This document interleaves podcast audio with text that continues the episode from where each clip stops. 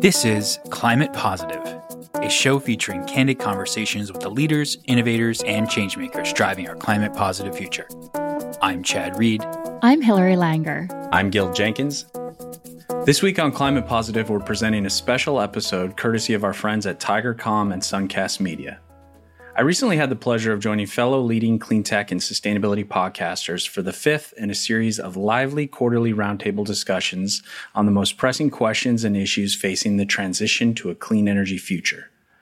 We covered topics such as the impact of the U.S. Supreme Court decision on EPA power plant regulations, the implications for energy markets due to the ongoing war in Ukraine, the escalating attacks by pro fossil fuel pundits, and a whole lot more. I do want to make one important editor's note that we recorded this conversation right before Senator Manchin's surprise and welcome support for climate provisions in what is now known as the Inflation Reduction Act of 2022.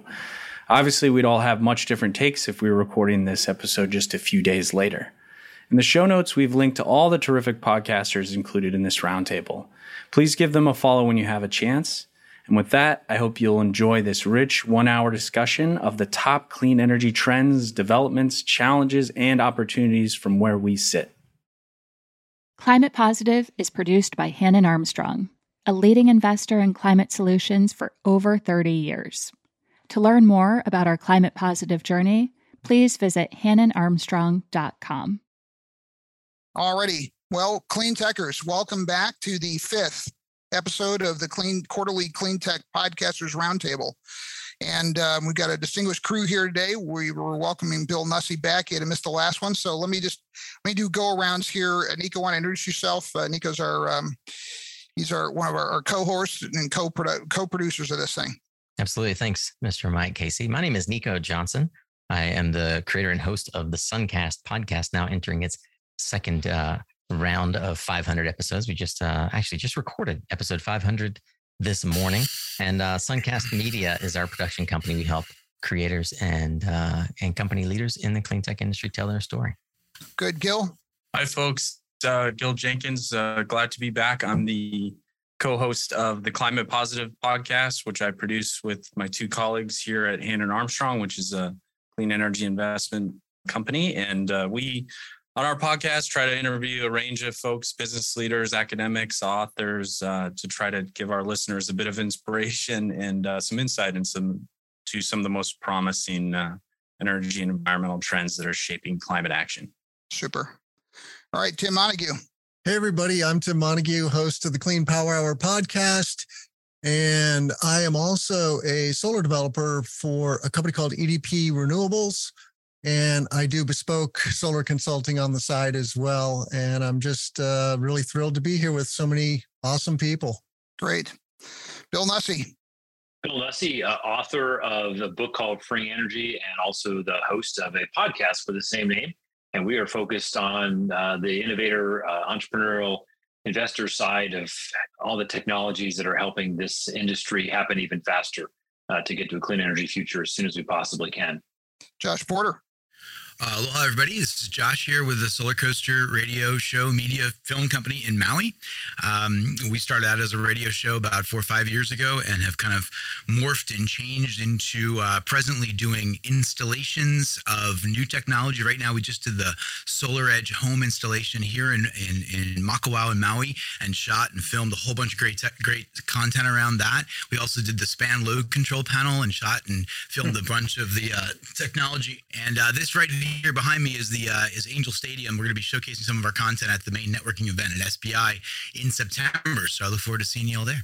And um, we are delighted that Emily has joined us. Emily, we're just going around doing introductions for the for the the attendees here. So just yourself and the podcast you host hear from you. Um, Emily Chasan. I work at Generate Capital, a sustainable infrastructure company in San Francisco, and um, I'm based in New York. And I co-host the Energy Gang podcast, and we talk all about everything that's going on in energy, in politics, in finance, uh, ESG, the whole gamut. And I'll, I'll uh, round out saying I'm Mike Casey. My day job is running TigerCom, the clean economy, Marcom, and public affairs firm, but I'm the host of Scaling Clean.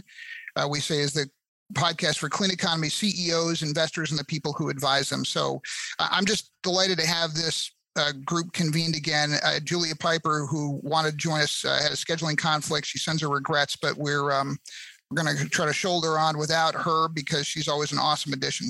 So anyway, um, what I love about doing this is that the editors who we host once a quarter, they have this commanding breadth of the sector, but the podcasters have commanding depth. Like you know, they their the nature of their coverage is to really go deep on ideas and companies and people and products. And I think when you put people with a lot of deep perspectives together, you get a really um, vivid mosaic. You get a really clear picture that comes from little uh, individual perspectives. So it's just, and it's plus they're fun. It's just a, it's the fun thing to do. So podcasters, we got a couple of questions we kind of got to get out of the way because they're, it's hard to ignore them. One of them is what do we, what do we all take into account for the, you know, the, the Dobbs decision and Manchin's um, performance art. I guess I don't have a better term for it. Um, so, in the, in the wake of those two gut punches to the Biden uh, climate agenda, can I just get people's takes? Just kind of do a go around. I want to ask about Ukraine, and then we we have uh, we've got like seven different listener questions that have already come in that are really good. And and I know that I didn't send these to you in advance, but they literally got the last one like five minutes before he came on. So mm-hmm. these are super smart questions, and I'll throw throw them uh, to the group. But Nico, can we start with you? Just uh, your take on uh, where does Biden go, and what is does clean tech need Biden to go anywhere? Hmm. I suppose a two part question. Yeah, uh, it is a, a two part answer in many ways. I mean, he's kind of left with executive order. It's going to come down to what are the states committed to. I think we're going to see a lot in uh, proofs in the pudding when it comes down to state action, like states in New, like New York, for example. I don't see anything beyond really uh, executive order, and I wonder how much teeth it has, especially if the White House changes hands in two years. You know, does that mean we've got two two years to kind of get something done that the executive order sort of helps us move forward? I do think that uh, he can move the needle in trade policy and move trade policy more in our favor, even if he can't move the needle on something like Build Back Better right now. And that, in particular, I am the conversations I'm having are around sort of tangential industries that are that are vectors that we can sort of attach onto. One is uh, the steel industry. The other would be the glass industry. In particular, both of them are really important for solar and for the broader economy around batteries and electric vehicles.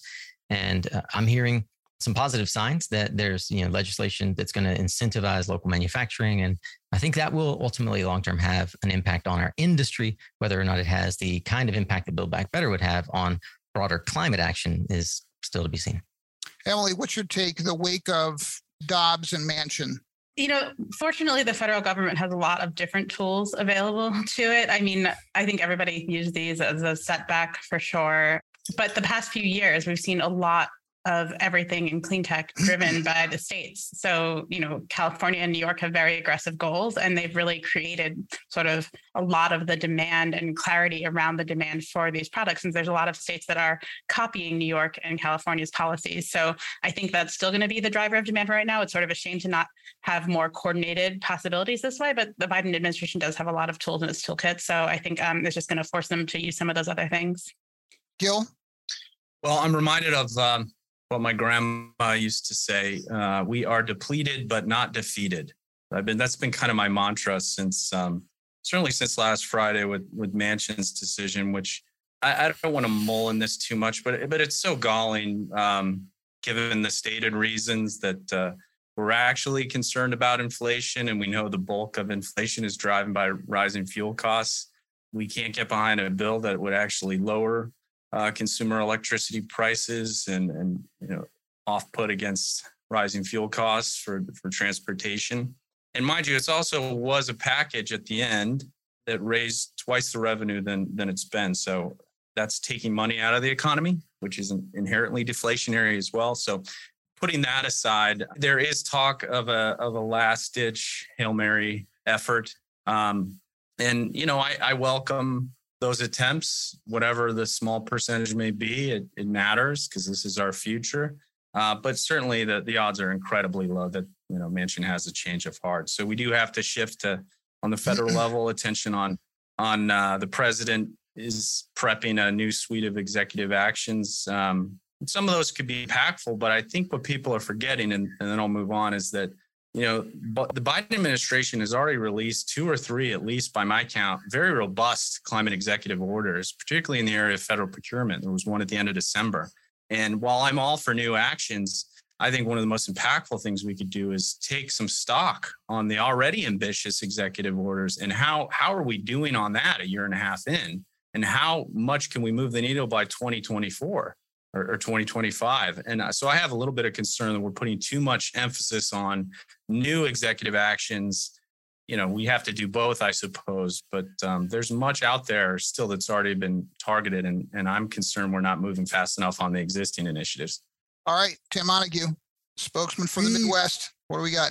we have to remember that Americans want the energy transition by and large. They may not be concerned about climate change, but they want the energy transition. They're starting to understand the value of electrification of transportation as gas prices are going up and energy prices are going up in general. And so consumers will start to drive this more. Big finance has already been driving it, right? The economies of of wind, solar, and energy storage are winning the day. And that is why the fossil fuel uh, utilities are making the transition. So we do need good legislation in Washington. I'm not going to deny that at all, but the action is at the states. And I don't have a lot of faith in executive orders. They're too short lived. Not that they shouldn't try something there, but I just think let's pay more attention to consumers and what they want. All right, Josh Porter. You know, I got to tell you, there's there's very few things in this world that I feel I know less about than how the federal government makes decisions. So when when Join you ask me join the club, question- Josh.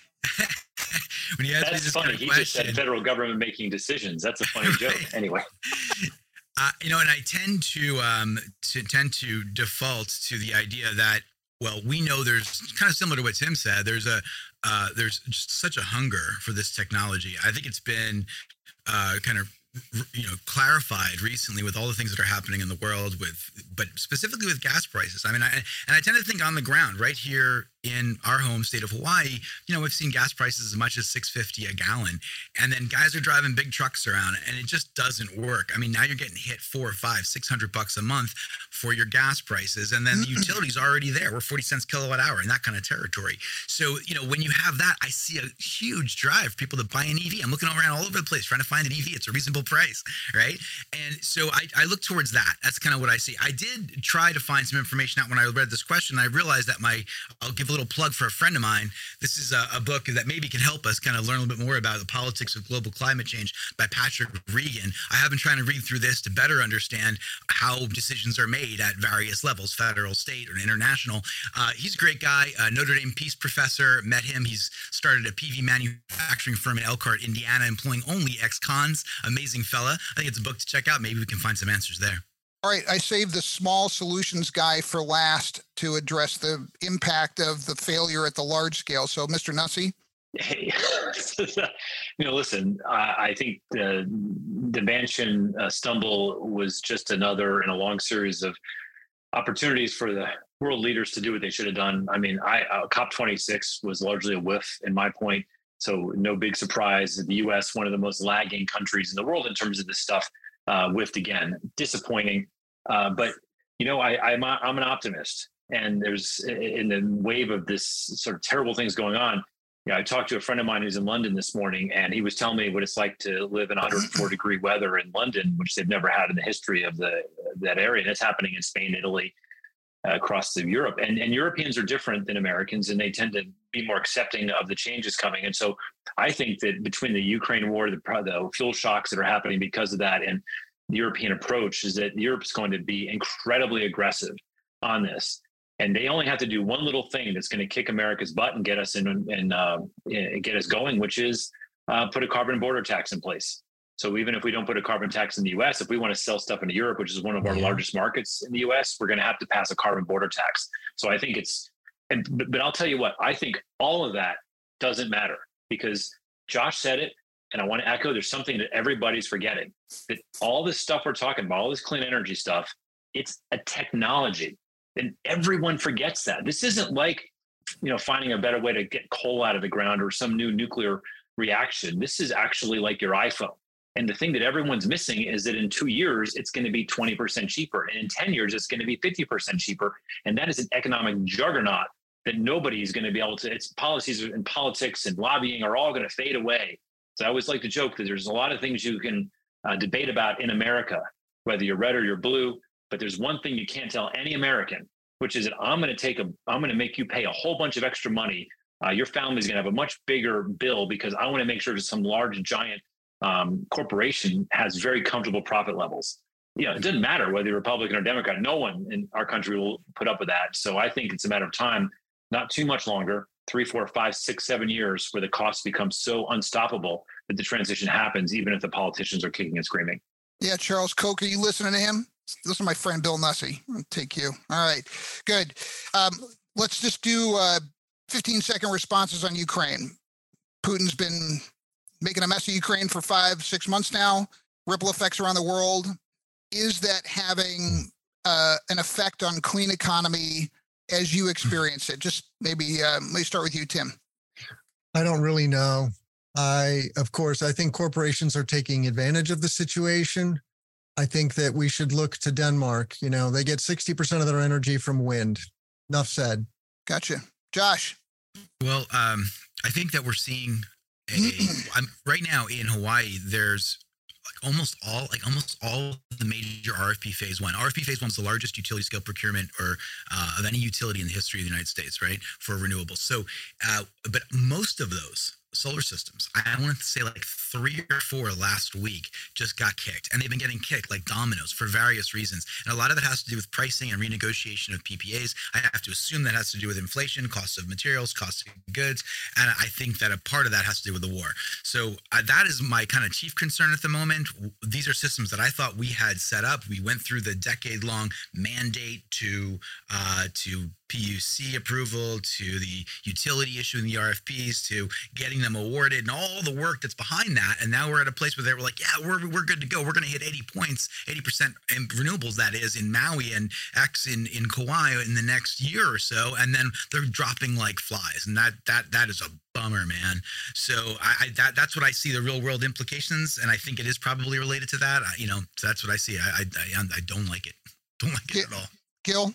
Yeah, I think there's no question that the paradigm changed in February, and certainly the conversation around climate change. You know, it's it's about meeting the dual challenges of of the climate crisis and and energy security and national security. I do think that uh, obviously the the upside boost to clean energy and that transition is, is will be and is being felt more acutely in Europe first, and there I think there on in terms of the broader conversation, I think the clean energy industry was a little late in the early parts of the spring um, and lost some ground on the broader messaging more around energy security. We came back, but I, I sort of see it, it dissipating. Um, there's not as much of headline vigor around.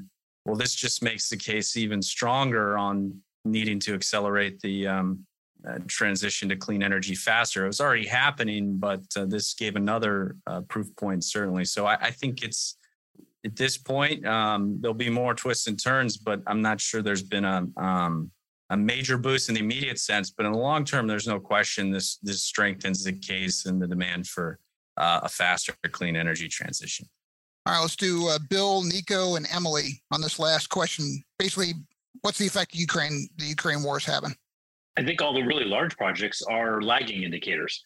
I, I'm an optimist. I look at leading indicators. And the leading indicators for me are uh, clean tech, the tech tech part of clean tech. And I just interviewed uh, the two founders of Clean Tech, uh, uh Climate Tech Venture Capital, Sophie Kim and uh, Sophie Purdom and Kim Zou, and uh, they just came out with some really interesting data that actually climate tech funding increased in the second quarter and looks to be increasing in the third quarter. So again, I think people that are taking the long view, uh, looking at the the trends beyond uh, what happens quarter to quarter. I, I, think there's tons of reason to be optimistic. As frustrating as it is to see some of these really important projects slow down, uh, long term, this is a this is unfortunately a marathon. Should be a sprint. It's a marathon. I think the the outcome of the marathon is still really positive, even despite these hiccups right now. Big hiccups. Nico. Yeah. Oh, go ahead, Joe. Oh, sorry. Just quick follow up. I thought that was an excellent point. I, I was surprised and encouraged that uh, clean tech VC funding w- remained um, stable and strong um, with all the turmoil in markets as well. Um, but also a great fact uh, on, the optimistic note that uh, EV sales had a record uh, Q2, up 66%. And I'm I'm tracking to see are we going to see that in Q3 because I think there was a perception that obviously this would be great for EVs, but with supply chain challenges and limited, um, could EVs really capitalize on this moment of five dollar gasoline? So um, let's set more records on quarterly sales for EVs. That, that was encouraging, despite those headwinds. Um, you know, we had big numbers there. Nico, Ukraine. Yeah, tagging on, a really good friend of mine wrote a book recently that suggested that the EV market is a Trojan horse for everything, all our dreams and wishes to come true in renewable energy. Uh, so I'm tracking with you there, Gil. I agree. And I think that uh, the EV industry in general got a gift. Uh, you don't look, look a gift horse in the mouth. Um, I think that broadly, and looking at macroeconomic issues for kind of what sets up clean energy to succeed, when I was developing solar projects in Latin America, which is before I started Suncast, I was it was right at the time 2013 2014 when oil was going from what we see in prices now 100 120 dollars a barrel down to 50 and the big question was if 50 dollars is the new normal for oil does renewables have a chance well the reality is where you know in in in developing uh, nations not developed economies but in developing nations where bunker fuel is the alternative for peaking everybody is asking themselves, how do we get to renewables as quickly as possible? So outside the United States, uh, the oil crisis is having a big impact on uh, on macroeconomic government uh, pocketbooks that eh, where they are by and large using oil to fuel the lights and air conditioning. Um, so that's one side. On the other is you know the back to the issues with Manchin and also the the war and and increasing uh, prices for fuel at the pump, but also insecurity of supply. California Energy Wire had this article last week. I don't know if you guys saw it, but California is looking at potentially keeping the last nuclear plant, Diablo Canyon power plant, open. Right. So here we are looking at coal plants and nuclear plants that were supposed to be sunset. They were supposed to be closed by law. That policymakers are saying, whoa, whoa, whoa, wait a minute, hang on, are we sure? Like, can we really? Let's hold on for another minute here. Are we? Are we certain? So I think that it's it's having that dual. There is a dual effect where globally the war is impacting the macroeconomic situation around how people generate electricity, and here at home we still have now more argument for policymakers to say, wait a minute, energy security at home. Like let's keep these plants alive that we already know are creating our baseload power. Emily, last word on Ukraine, and then we're going to go to audience questions. Yeah, I'm going to echo a little bit about Nico said that I think it really changed the conversation on energy security and people thinking about what that is. I was just looking at gas prices and just it affects people like from very basic levels like everyday purchases all the way up to the government and policymakers. So um, the gas prices are like five dollars a gallon this year. They were $3 a gallon last year. So this is a big difference for everybody's wallet. And I think when we're thinking about the energy transition and the ability for those prices to come down, like we were talking about earlier, and deflationary impacts in that, that that, that is an important thing in there. But the most important thing that to come out of this, I think, is people rethinking these plans to shut down nuclear plants. Mm-hmm. Ironically, the Ukraine was about or ironically in Ukraine, about 55% of their energy before the war came from nuclear. It was one of the like biggest places in the world where there was nuclear energy. In the US, it's about 50% of our clean energy, 20% of our total energy for nuclear. Um, and there's tons of places where they were talking about sunsetting these plants. And I think they're going to rethink that. I think they're going to rethink you know what's the marginal benefit of continuing to operate these versus actually shutting it down and just the cost benefit situation is changing all right. I'm going to go to audience questions. I'll just throw them out. Anybody can take the question. We don't need to go round robins, but let me start with a question from Jake Sussman. He is uh, one of my co-founders on the Clean Tech Leaders Roundtable. So I'm going to paraphrase Jake's question, but basically he he he wants you all to answer this question. New York Times is going after net zero goals. Is it better to use the stick of shaming on greenwashing sustainability goals, or is it better to praise those who are doing it well and push the others as a result? Anybody want to take that question? So I, am gonna I'll step up and be the first. I, I think I'm gonna take a leaf of Gil's book. My grandma always said, "You catch more flies with honey than vinegar," and uh, I always believe that if you take the high road and praise those who are doing it right, you set the example. And I'm going to choose that answer because that's what I want for my children. I want us to be as as people who are in the media, we should be setting the standard for what is right and what we aspire to see if we don't see it. I see organizations uh, like 3BL that do a great job of shining a light on the ESG uh, activities of big companies. And a lot of folks think that that, is, that that a lot of that stuff is greenwashing, but the reality is that on the whole, we are moved we're moving so much closer to our ideal goal back in 20, 2006 when I got in the industry than uh, than we were back then. And uh, there's always going to be a level of greenwashing, but I like to point to the companies that are doing it well. Greenwashing, I think you really just have to think about where we are in time. I mean, even in the clean energy industry, I don't know many clean energy projects that have been made with, completely without fossil fuels. Um, mm-hmm. Even if you're just going to use a truck to do some maintenance, right? There's an economy that we've entirely built on fossil fuels and we have to transition off of it. And so you can't really be a purist. The perfect can be the enemy of the good. I think we just have to remember that all the time when we're calling out greenwashing that of course you don't want people to overstate things or to lose trust in the industry, but um, we just have to also know that we don't live in a perfect world yet. All I'll add one more thing, uh, which is I, I, don't know if the SEC will get away with uh, su- survive the Supreme Court beating they'll get as they try to create transparency on uh, carbon emissions and things like that. But I think the uh, a lot of the green the calls for green calls against greenwashing and the claims of climate heroes are all very subjective and uh, we're going to be in this finger pointing mode and and asking this question that you've asked Mike which is a great question but I think if we can just get some solid transparency going uh, the data will speak for itself and greenwashing will just go away because you can't get away with it uh, I just hope to me that would probably do more from an executive action point of view than almost anything else I'm aware of, uh, just by creating transparency. I, I do have I, have talked to a couple of Fortune 500 CEOs in the last two weeks, uh, and uh, you know they're acutely aware of this and what it means to their businesses. And one's a fossil fuel CEO, and the other one was a, a very forward-thinking CEO, and they both they're both incredibly aware, excited, concerned about uh, the SEC actually changing what they need to report, but it's very consequential to them. And I think it will have a big effect. Yeah, Bill, it's interesting you say that we have a client, uh, Michael Parr, at the Ultra Low Carbon Solar Alliance, and he he last year he wrote a series of analyses, and he talked about that we're in the CSO era, Chief Sustainability Officer era. That is, as these big sustainability commitments have been made, budgets, profile, and the distance you can fall and splat reputationally have grown. So we went from, you know, CSOs sometimes were siloed, not very high powered positions, and now it's actually fairly consequential. And I thought that was kind of interesting. So there's more of an acute awareness of reputational risk if you're doing things like you're buying solar from that's made in Western China that for every 40 pound solar panel, they burn 520 pounds of coal. I mean, that's actually a fairly significant number. So it's interesting. I also was struck by the lack of standards.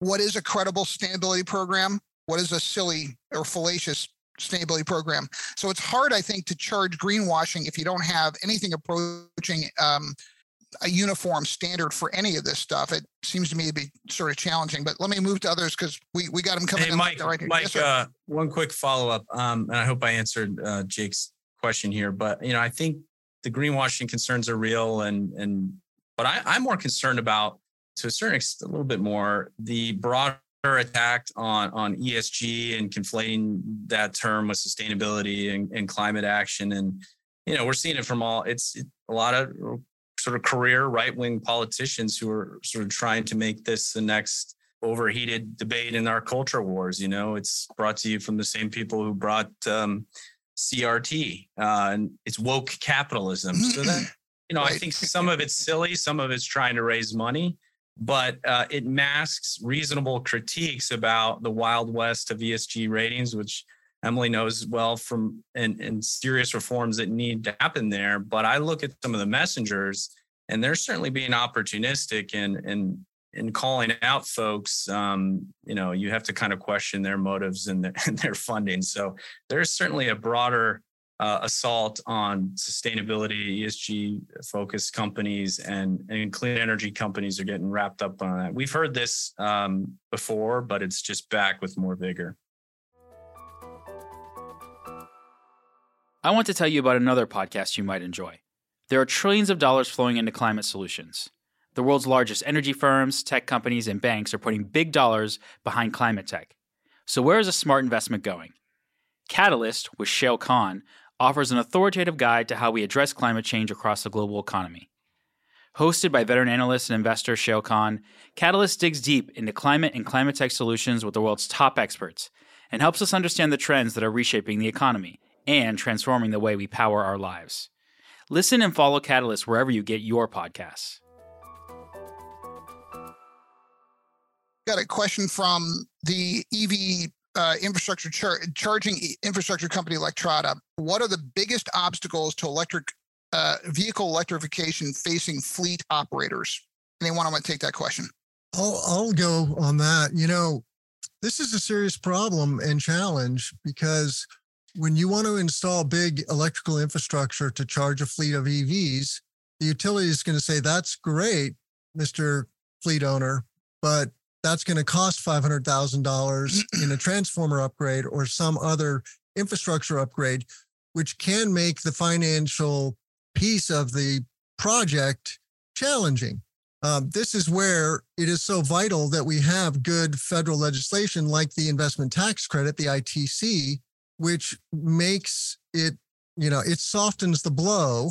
We have a 26% tax credit on solar or solar and storage today in the US. And it's a game changer. And so that's one is, is we need good policy. Two is we need to reform how authorities having jurisdiction, which is a wonky term, but that is just a reference to cities and states and counties, the government officials that are permitting construction projects, we have to streamline that process. And Solar Energy Industries Association is is driving a, a good uh, wedge on that front with the solar app, making it easier for solar installers to do their jobs faster, cheaper, quicker. And we need this for all types of the built environment, though. Yeah, I think there's actually a broader way to think about it as well. I think maybe people aren't thinking broadly enough about the cost of conversion in some type cases. If you look at, we work with a lot of hydrogen electric vehicle fleets and forklifts and that kind of thing. And when we've had companies switch over to from like a diesel powered forklift to a hydrogen electric forklift, they ended up saving money, saving warehouse space, um, having benefits to health for their workers that they didn't have to like inhale all these diesel um, and you look at the price of diesel and gas today that it's really different and volatile. Um, so i think there's like a broader group of benefits and it's not just oh look at that big cost up front. I build on that by pointing out that any analysis i've seen is the total cost of ownership of electric fleets is substantially lower uh, that's even before you couple the fact that the average ev is probably going to last 20 30 50 100% longer uh, and the uh, and when I, this is also a market that I am enthralled to see uh, tech companies all over the place going after. There's a million problems to solve, including the big ones Tim's talking about. People building these really cost-effective battery systems that load shift when the charging occurs to when the grid can handle the capacity. There's so much innovation around fleet management right now, uh, and the cool thing is, like, and I put a if I decide to buy a car, I have a very narrow set of things like what does it look like? Can I afford it? You know, but when you're a fleet owner, you've got a lot of sharp pencils that you can find ways to save money because you're spending so much.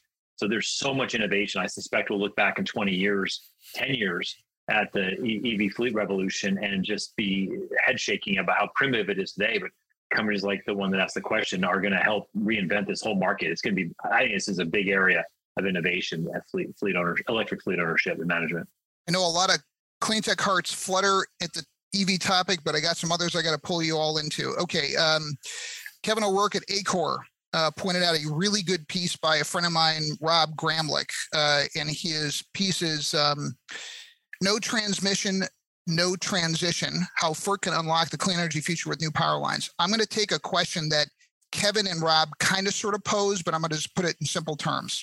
What's the bigger barrier to the clean energy transition?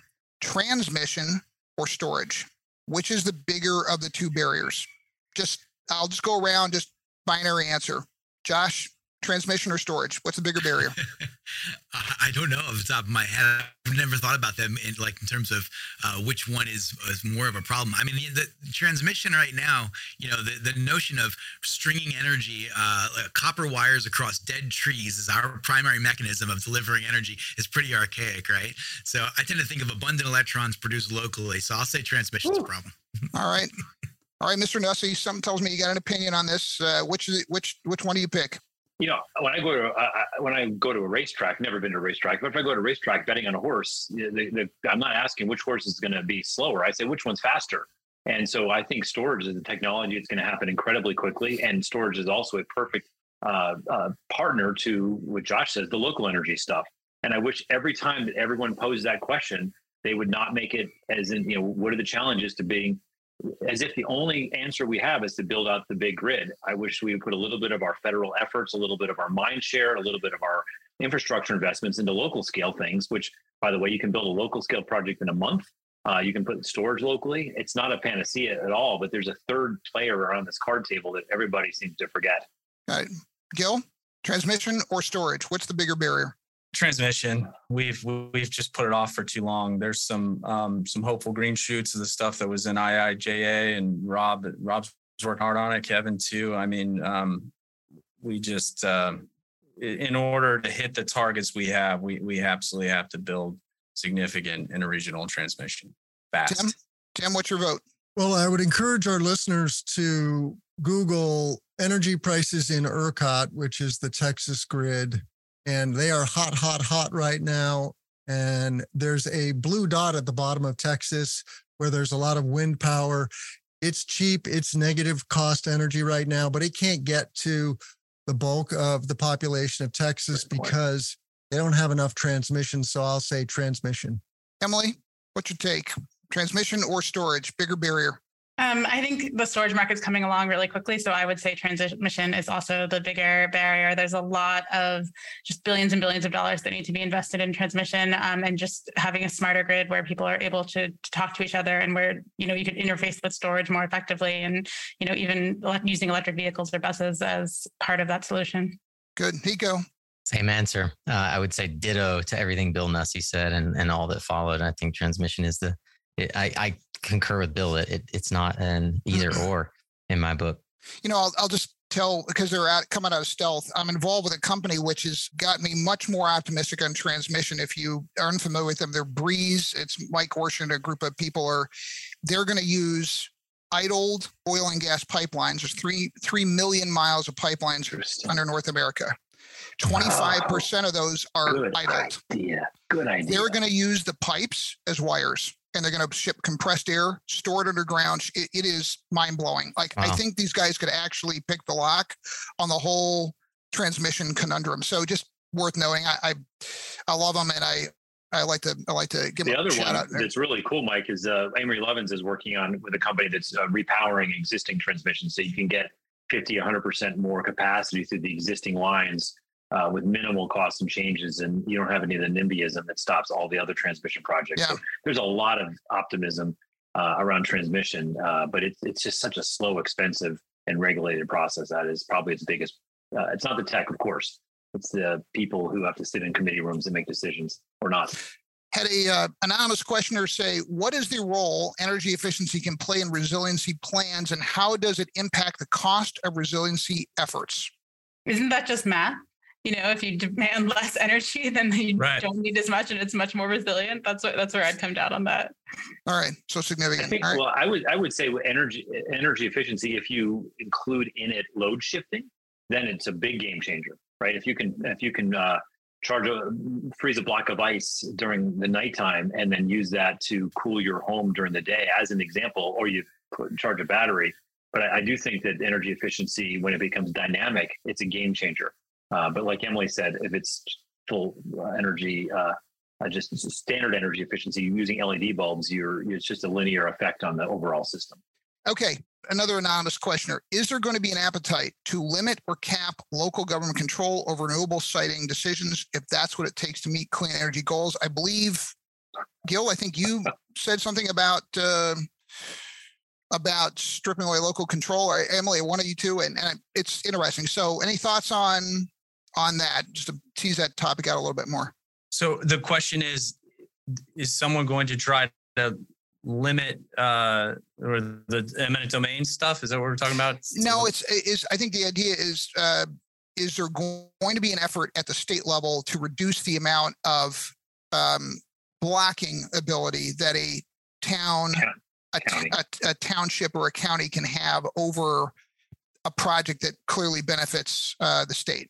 I guess it depends on the, the how state and uh, how strong that politician is polling um, the various um, I don't know. I, that that would be great. Um, I haven't heard any rumblings of any any um, governors that uh, or other state leaders that want to take that um, brave but important step to um, stop NIMBYism for some of these projects. Anybody else want to touch on that one? I think that I mean I, I as I listen to the things being discussed across the United States, just as a citizen who reads stuff, it seems that the move is towards more local control and so I, I struggle to see the federal government, particularly the, after the midterm elections and after the presidential election in a couple of years, leaning into anything that's going to override uh, state and local town community control. So I, I, think that's a challenge. I don't. I think it's going to go the other way, uh, Mike. It's not going to get. It's not going to have more top-down control. It's going to have less.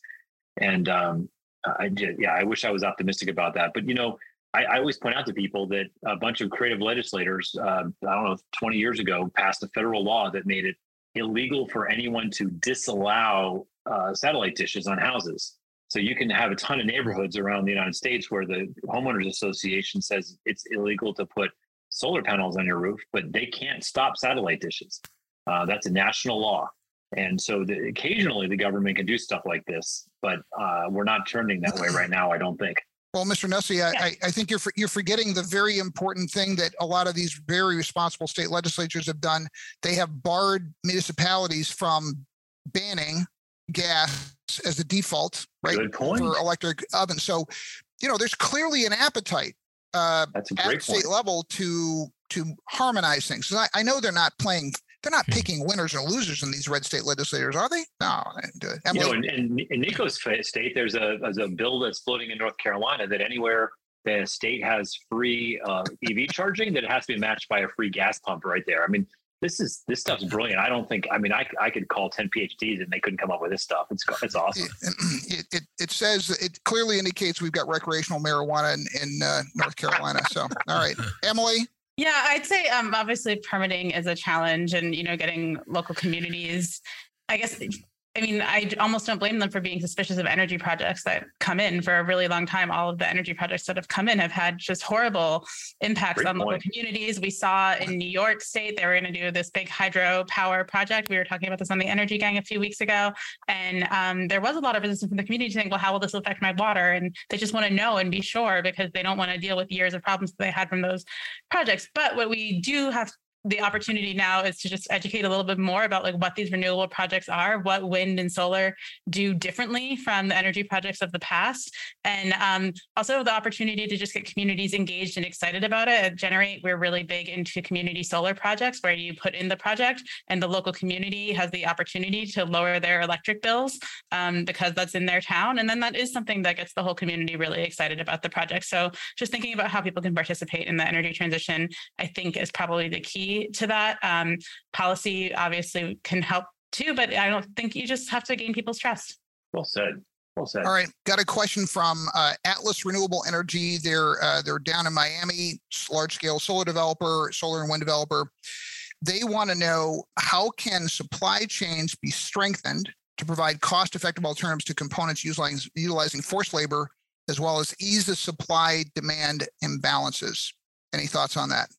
I think this is a transparency problem. You know, it's difficult when it's sourced in China to get clarity on what was made and how it was made. I'm on the board of Clean Energy Associates, which is one of the companies that's actually helping solve that problem. And it's uh, the clear, you know, the getting the provenance of the raw materials is the solution, and uh, uh, and then getting accountability along the supply chain. But my, to me, if I if I had a magic if I had a magic wand, then I could change one thing about this uh, the solar industry right now would be domestic manufacturing. Let's bring as much of this into the United States as we can, and just make all these issues a moot point. And uh, it's nice to hear some rumblings that maybe some serious people, besides just my state senator Jon Ossoff, talking about this. And so uh, I think that's uh, I think domestic manufacturing is the shortest cut answer to the supply chain hiccups that seem to be everywhere right now. Yeah, I was talking about this on the Energy Gang last week. We were talking about inflation and the impact of that on the supply chain. And one thing to think about in this is sort of an opportunity to think more circular in what we're doing. Um, when we're talking about changing to clean energy, we're talking about moving from more of a fossil fuel based economy to more of a metals based economy. Mm-hmm. And we really do have to think about how we're extracting these materials and how we're going to reuse them over and over again. So if these higher costs and these supply chain problems are a reason to say, oh, well, what can I reuse? What can I find locally? Um, where can I source materials differently so it's more efficient? Um, I think that's something that will be a longer term benefit actually. You may pay attention to. Um, I don't just. I know I'm. I'm um, doing client promotion fest on here, which I probably shouldn't do, but I'll just. It, it is worth noting. Um, Secretary Granholm joined uh, Nextracker out in Pittsburgh, I think mm-hmm. last month. It's the third of these events where Dan Shugar basically went against 30 years of economic trajectory. You know, like all the time I've been, it went from high school to where I am now, the whole thing in the global economy was make stuff in the cheapest possible place because you can always put on shipping containers and get it somewhere. And what's interesting is, is Dan said to me, he said the, the cost to our customers, the the higher prices of making things here is lower than the cost of supply chain instability that COVID basically created.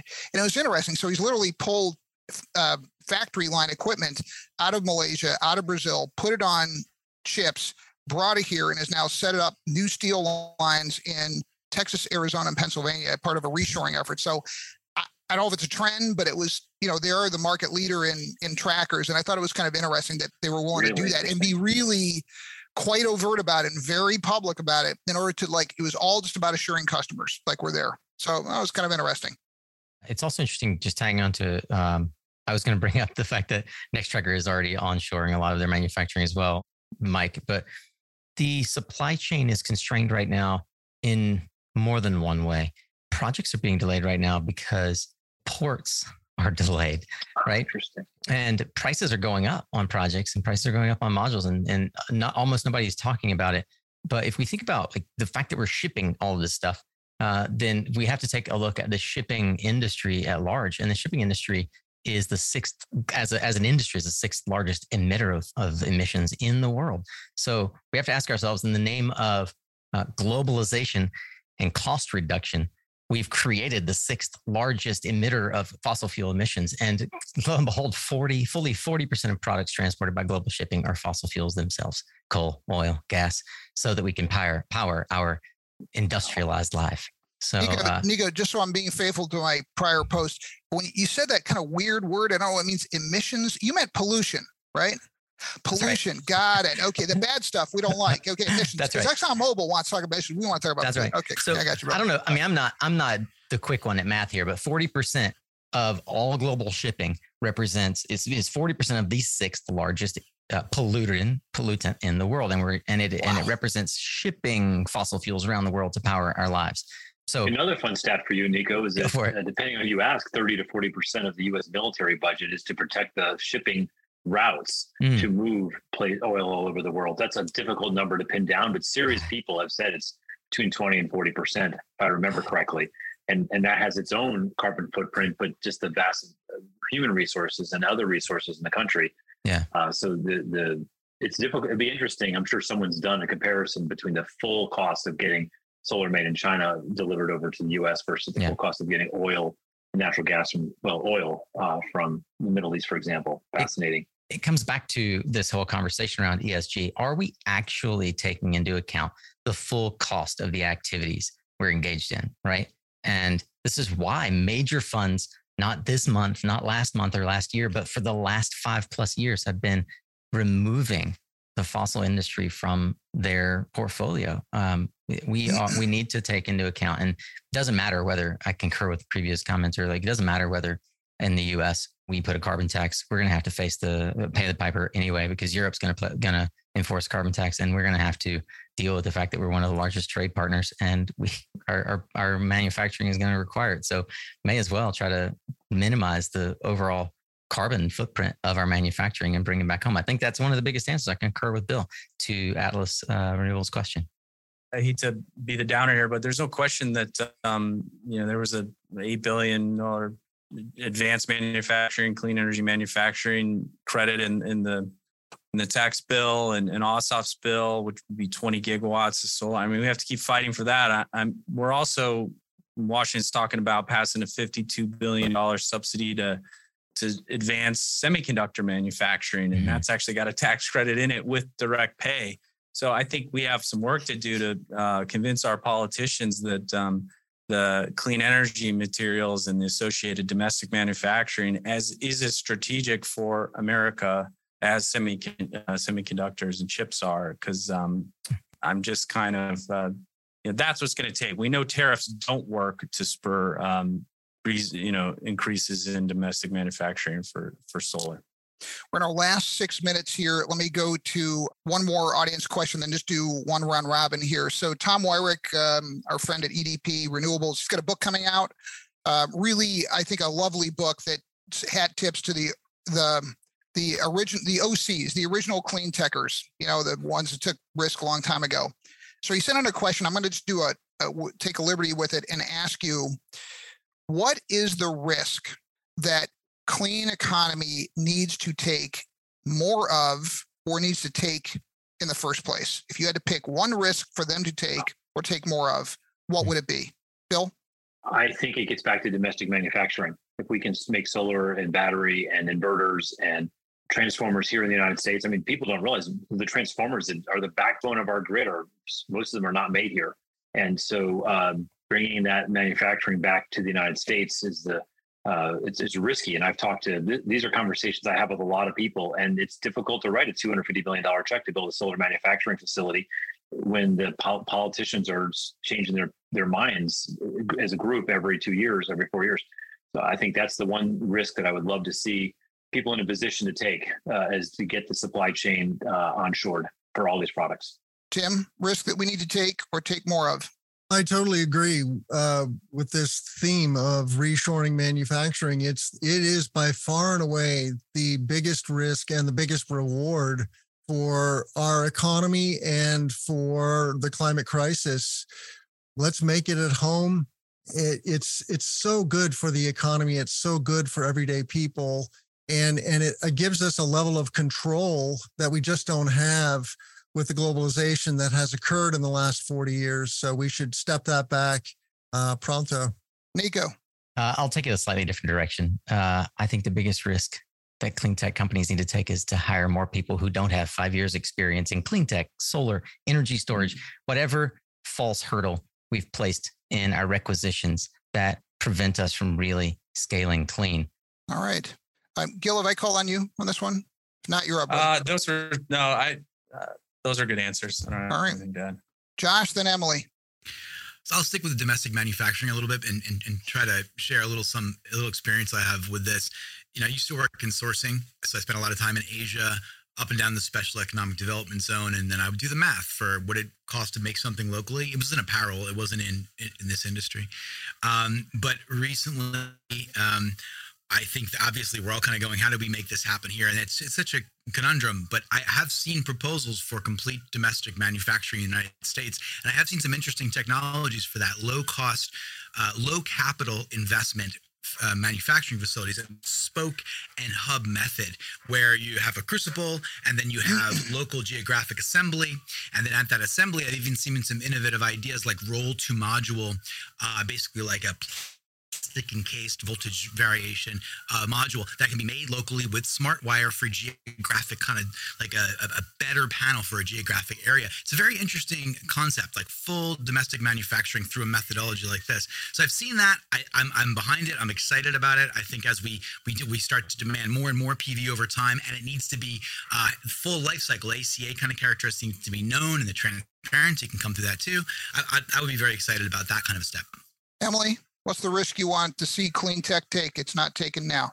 Yeah, I'm going to echo a little bit of what Nico just said about um, false hurdles and human capital. Um, Scott Jacobs, Generate CEO, was just on the Shayle Kann's Catalyst podcast the other week, and he was talking about how we talk a lot about policy, we talk a lot about technology in this space, but we don't talk enough about the people we need to get behind and involved in this, and like which people we need to bring along, and how to expand our scope and range of people that we can get involved in developing and creating and deploying these projects. It's really going to take a lot of people as well as policy and technology. So we just don't want to forget that. Okay, closing question. Going to go round robin here. What is the change or trend or development you're noticing that you think is not getting very much attention is going to turn out to be a fairly big deal? Something you're tracking, not a lot of people are seeing, and it could turn out to be pretty consequential. All right, Bill Nussey. I like this crystal ball question. That's a good yeah. one, Mike. The one that's really two two things that surprised me recently that I love is is uh, is how much progress we can make improving and accelerating the clean energy grid by controlling loads at the end. It's a little technical, but it comes in simple forms like uh, charging a battery that then charges cars, charging a battery at night, then charge the cars during the day. The other one I'm excited about is smart uh, home panels and smart uh, commercial panels and being able to make decisions that essentially allow us to use the existing distribution part of the grid in a very similar way that was already built. So uh, that's stuff that I'm seeing a lot of very recently and really excited about it. All right, Tim Montague. Well, I love the trend that there are new concentrated solar power technologies coming to the US, like Phoenix is a company uh, from Canada that's using trackers for industrial hot water. I'm interviewing a company called Rondo Energy that is making hot industrial hot bricks from uh, excess wind and solar electricity. So, electric thermal heat it really makes it possible to completely green industry, which is a huge uh, part of our carbon footprint. So it's just lovely to see this uh, uh, diversification and explosion of, of new heat technologies for the clean economy. Cool. Emily? Um, I think energy storage is really going to be the development and trend to keep watching. Um, the prices came down a lot in the past year. There's been a lot of deployment. Um, there's a lot of really exciting possibility there for the grid as a whole and for grid stability and resiliency. Um, and even also thinking about energy storage beyond, you know, just batteries, but thinking about, you know, hydrogen or hydro and all these other ways to think about how we can be storing the energy we produce by renewables. Nico? Man, this was fun the thing that keeps coming back around in the conversations I'm having with folks is kind of two. There's two trends that are that are coming together. Uh, if you listen to any of the podcasts, I was going to do a book a book shout out to Tony Fadell's new book, Build. Holy freaking moly! Put this on your list. Um, this guy, like Future Shape, is really investing in the shape of uh, of of clean tech. And if you listen to folks like Tony Fadell, I, I want to see more communicators like that leading clean tech companies, or at least building t- firms that invest in clean tech companies. I know a really good one. Tell them, give my number. Absolutely. Absolutely. Uh, but, you know, uh, Tony thinks a lot about the consumer. I think that we are inevitably moving towards a market where I was recently in a conversation with a company in the industry who has adopted a, a framework uh, you probably recognize it. I won't call their name. Make, use, say, store, sell, something like that, right? But that last piece is a question that I asked really early on in my podcast. Um, what do we think about transactive energy? The adopt, the idea that we as consumers can actually take back the power and have it as local power, as Bill often says, it is the most powerful transformative thing happening in clean energy. And uh, I'm really bullish on the notion that transactive energy is closer than we uh, than we thought it was. Gil, last word. Trend you're tracking, you're seeing, you think it's going to be big. No one else is really paying attention. Well, I hope this is big, and this is sort of random. Um, but I was introduced to this company called Zero Avia, and they um, do hydrogen powered fuel cell powertrains uh, for for aviation. And I was struck by um, the applicability of that technology. It really cuts design costs. Um, and you can do it on much bigger planes, right? So they're going to be testing it on a 20 seater, and eventually their goal is to is to get it to a 40 to 80 seat aircraft by 2026. Wow. And just blown away by the AV. Um, there seems to be more focus on the, these kind of four person people movers, little vertical takeoff and landing things. Uh, but you know that's just not applicable for most types of uh, aviation, and I had no idea the kind of um, applications with fuel cell and uh, that was happening in broader aviation. So I I hope that begins to get more attention. I think it will. I know it's only two percent of emissions, but in terms of capturing the imagination of the American people, what's happening in uh, aviation uh, is pretty exciting. I'll close out. I'll go out on a limb and I'll I'll um, Hey, Mike, you oh. missed me on that one. Oh, I'm sorry, Josh. Forgive me. I want to I want to bounce off of Bill's uh, uh, load control panels because we just installed the span system here on my home, and I was chatting with Chad Conway. I think he's COO of, of Span, and he was talking about uh, some of the unique value propositions of load control panels. And one of them that really struck me as amazing was the prospect of being able to remove the need for a panel upgrade uh, by kind of toggling loads and changing how you use loads. And so using it real time, I'm seeing some of the a series of values that I'd never considered before. But I mean, in terms of the electrification, transfer, storage, solar, I think the load control panel can kind of be the it's not super sexy, but there could be a real teeth to this technology. Can make a huge difference on a lot of levels to how we deploy renewables. Nice. Local energy. Josh, forgive me for that that omission here. All right, so I'm going to close out with um, perhaps a unwarrantedly bold prediction. I think there is. I'm starting to get a sense of the little rumblings post Dobbs, post Manchin performance art that people are getting that clean economy is invested almost all of its smarts, all of its efforts into product development, building teams, commercial execution, and we've totally underinvested in our ability to publicly case make. And I've got an analysis we're going to be putting out um, next week. It's robust. It's been six months in the making, but I'm, I'm going to give you um, I'm going to give you two things here out of that analysis that I think are are it's think people are beginning to realize we cannot be permanent beggars in the court of public opinion. When it comes to government officials, I've asked this question on LinkedIn, and, I, am going to be posting something out later today. I contend there's not a single elected official, regardless of party, geography, or office, who's politically afraid of crossing the renewable energy industry. Not who likes us, but who's afraid of us. Because politicians need to need, first need to be afraid of you, then they can respect you, then they can love you. And we go right to love. Well, you won't love us? You know, we're all brokenhearted that Joe Manchin doesn't love us. Well, we don't have anything to offer Joe Manchin, right? Other than a other than a tin cup. I'll, I'll just wind you down with this with this anecdote. So I'm reading a book and it recounts a time in the US Senate when the oil and gas industry got a major champion to kneecap the reconfirmation of a of a consumer-minded reformist running a major federal agency, and this uh, this consumer, pro-consumer uh, regulator had been put up for renomination to run a major federal agency. The oil industry had a senator set up a special committee to kneecap this this gentleman. At the same time, the oil industry is funding this unprecedented effort to like basically do a dossier on him and give the panel that was going to be hearing his renomination than what they needed to basically ambush them and wipe them out. And they did. And that took place 70 years ago. And that senator's name was Lyndon Baines Johnson. And the company was Brown and Root. And the reformer's name was Leland, Leland Olds. He wanted to basically enforce the Natural Gas Act of 1938, stop the gas guys from overcharging Midwestern, Northeastern population centers, gouging on gas. And Johnson basically, they promised Johnson a lot of money. They flew him around on planes and he kneecapped this guy.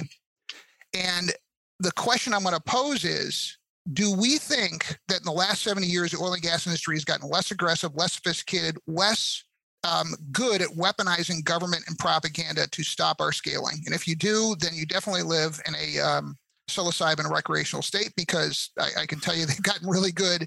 And I think that we are starting to realize that we cannot get anything with a smile and a handshake. We're going to get things with smile and a handshake and a gun. So I think unless we equip ourselves with the ability to get politicians afraid of us, we are not going to. We're going to get treated no better than Joe Manchin been treating us, no better than the Supreme Court's been treating us. That's my sense. I think there's a growing recognition of that. I hope we'll see. I'll close out with that. Panelists, you are awesome. Thank you for our uh, five returners. Emily, it's been great having you. We're going to just you better count. We're going to be coming back at you to get you back on. So um, mark it down. We'll be back at you in a quarter. And uh, who's going? Who's going to RE Plus? Can I just get a show of hands? Who's going there? All right. All right. More cool. hands. More hands. Cool. All right. Well, listen. Hey, thank you all, and audience. Thank you for joining us. We are um, just delighted to do this. It's so fun, and thank you, podcasters, for joining us. Y'all take care. Great to see everybody. Thanks, Bye now. everybody. Thank you. Thanks, Mike. Thanks, Nico. Thank you. Climate Positive is produced by Hannon Armstrong. If you enjoyed this week's podcast, please leave us a rating and a review on Apple or Spotify, which really helps us get more listeners. You can also let us know what you thought via Twitter at Climate ClimatePosiPod or email us at climatepositive at hannonarmstrong.com. I'm Gil Jenkins, and this is Climate Positive.